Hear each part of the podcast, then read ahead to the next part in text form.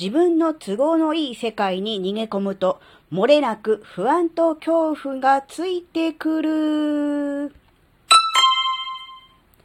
あずききなこがなんか喋るってよ。この番組は子供の頃から周りとの違いに違和感を持っていたあずきなが自分の生きづらさを解消するために日々考えていることをシェアする番組です。こんにちは、あずきなです。えっ、ー、とね、あずきなはね、今、えー、3冊目の、えー、本に、えー、取り組んでます。で、テーマは自己理解、自分を知ることですね。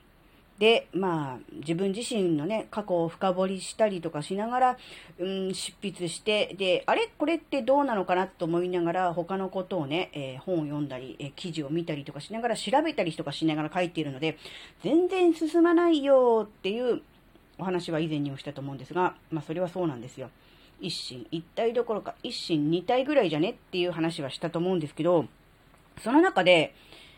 なんか、あー、これだなってちょっと気づいちゃったことがあって、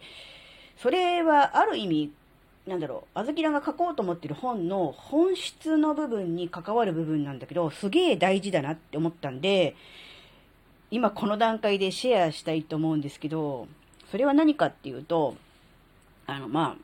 あ、あずきなは基本的に、うん、なんだろうな、自分の都合のいい空想まあ、妄想と言った方がいいのかな。そういう、現実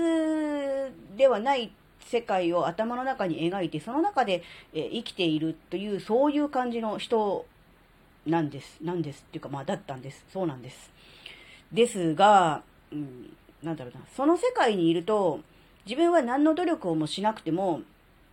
勝手に、えー、できないはずのことができていたりとか、えー、人気がないはずなのに、めっちゃ人気があったりとか、もうなんだったら外見もね、あの、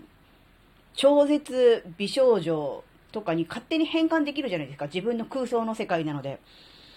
なので、あの、現実は、あこうだけど、でも自分の頭の中で作り上げた、その世界での小豆菜は、うん、超絶美少女で、超絶何でもできて、超絶人気者なんですよ。っていう、そういう感じで、えー、なんだろうな、現実を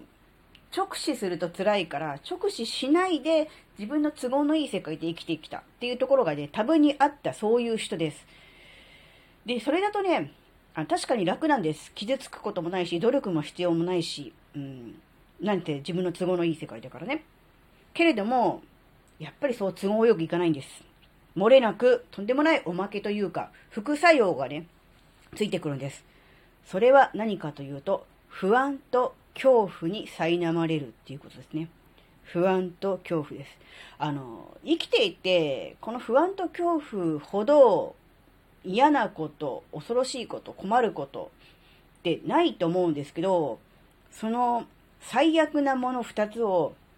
漏れなく、えー、なんでしょう、ね背負ってしまうっていうことに気がついたんですね。というのは、不安も恐怖も自分の頭の中で勝手に自分で作り上げたものであるっていうことに気がついたわけですよ。うん。だから、都合のいい世界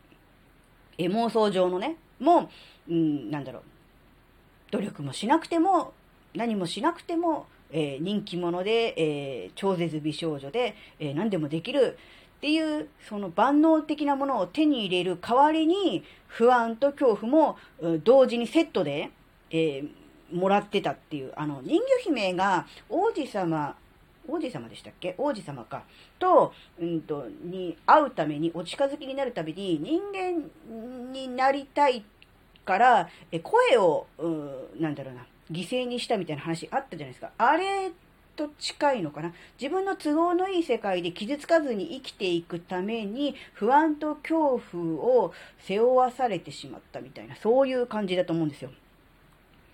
うん。で、不安と恐怖も自分の頭の中で作っているもの。で、自分の都合のいい、自分だけの世界も自分の頭で作っているもの。だから、うん、なんだろうな、不安と恐怖から逃れるためには、うん、なんだろうな、自分の都合のいい、えー、妄想の世界から抜け出して、えー、現実を直視しなければいけないですよね。現実を直視することによって不安だと思っていたこと、恐怖だと思っていた、恐れていたことと向き合って、えー、それが本当にそうなのか、実は自分が勝手に作り出しているものじゃないか。で、その不安と恐怖の正体をきちんと直視して、場合によってはきちんと対決して、その、うん、目の前のものに打ち勝たなければいけないわけじゃないですか。って思った時に、あのそれと同時に、その自分の都合のいい世界からも出なきゃダメっていう、ある種コンフォートゾーンなわけですよ。ね。そこから出て、うん、だからもう本当にあの、何？取取引みたいなもんですよ。な誰と取引してんのかちょっとわかんないけど、取引みたいなもんですよ。自分のコンフォートゾーンから出なきゃいけない代わりに、え、ずっと追いかけられていって、頭の上にずっとある不安や、うん、なんだろうな、恐怖、恐れとも決別するっていう、まあ、どっちかなんですよ。だから、都合のいい世界で生きていくんだったら不安と恐怖からは逃れられないし、不安と恐怖から逃れたいんであれば、現実を直視して、都合のいい世界から出なきゃいけないっていう、なんだろう、二択なんすよ。っていうことに気がついて、あー、あーって思っちゃったね。あーもうすべてこれだなって。うん。この、なんだ、自分の頭の中で作り上げた、ある種パラダイパラダイス的なもの、自分の、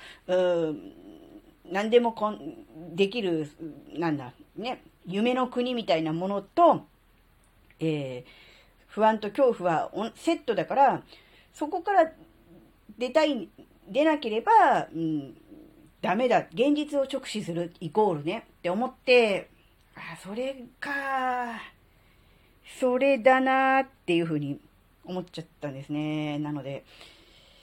うーん、どっちも自分の頭の中で作り出しているものだっていうことに気がついた時に、あ、これは、もう、いろんな意味で限界だなと、もうそろそろ、うん、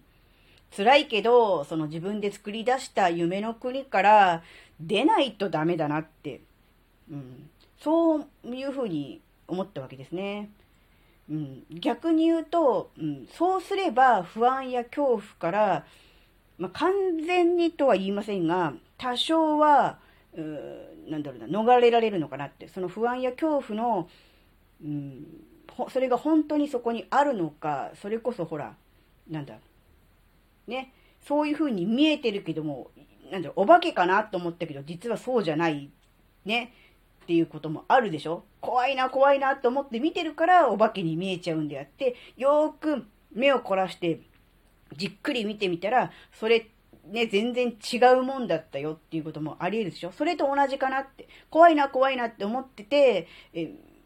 現実を知ってそれが本当にその恐ろしいものだっていうことにきが確定するのが怖いから見ないようにしてるけど、でも、しっかり見ることによって、ああ、違かったとか、大したことなかったとか、そうでもなかったっていうことに気づくのかなって思って、っていうことです。あの、なので、うーん、これはでもね、本当にあの、厳しいとは思うんですね。なかなかあの、うん、気づいてそうだということが分かったとしても、じゃあ現実を直視できるのか、するのかって言われたら、なかなか難しいとは思うんですよね。なので、そこが、うん、まあ大変って言えば大変だし、難しいっちゃえば難しい部分なんだけど、でもそれをしない限りは、不安や恐怖から逃れることは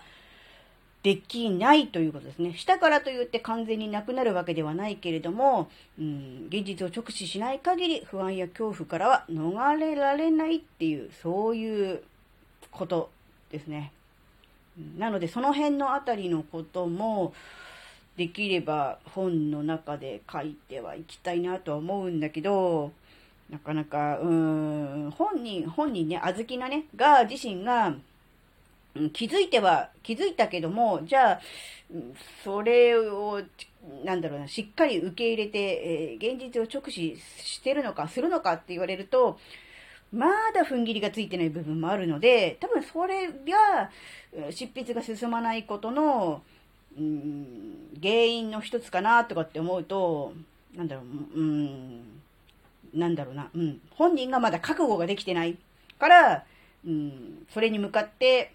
なんだろう、一直線に迷いなく執筆ができないのかなとも思ってます。なので、まあ、もしかしたらすげえ時間かかるかもしれないです。うん、でも、うん、できれば年内にね、うん、年内という期限を設けていますが、時間かければかけるほどいいものができるかって言われると、必ずしもそうではない。中途半端な段階で、えー自分にね、ノルマ締め切りを無理やり作って、それで、えー、なんだろうな、中途半端な段階で出すっていうことはしたくはないけれども、かといって、時間かければかけるほどいいものができるのかというと、そうでもない気がするので、ある段階、自分の中で納得がいった段階で、しっかりと書き上げて、それで、うん、世に出したいとは思っています。なので、あの、なんだろう、このまま、あの、立ち消えになる、するつもりはなくて、えきちんとね、あの、形にして出したいとは思ってるんですけどね、あのうん。いつになるかは本当にあの、そういうことなので分かりませんが、ね、あの、もし、あずきなと同じように現実を直視することは辛すぎる、ね、って思ってる人いたとしたらね、それあの、一緒に頑張りましょうとしか言いようがないですが、そういうことだと思うんですよ。うん、不安や、えー、恐怖から逃れる術はないです。現実を直視する。それ以外にはないのだという、そういうお話でした。はい。今回のお話があなたの生きづらさ解消のヒントになればとっても嬉しいです。ここまでお聴きくださりありがとうございました。それではまた次回お会いしましょう。バイバーイ。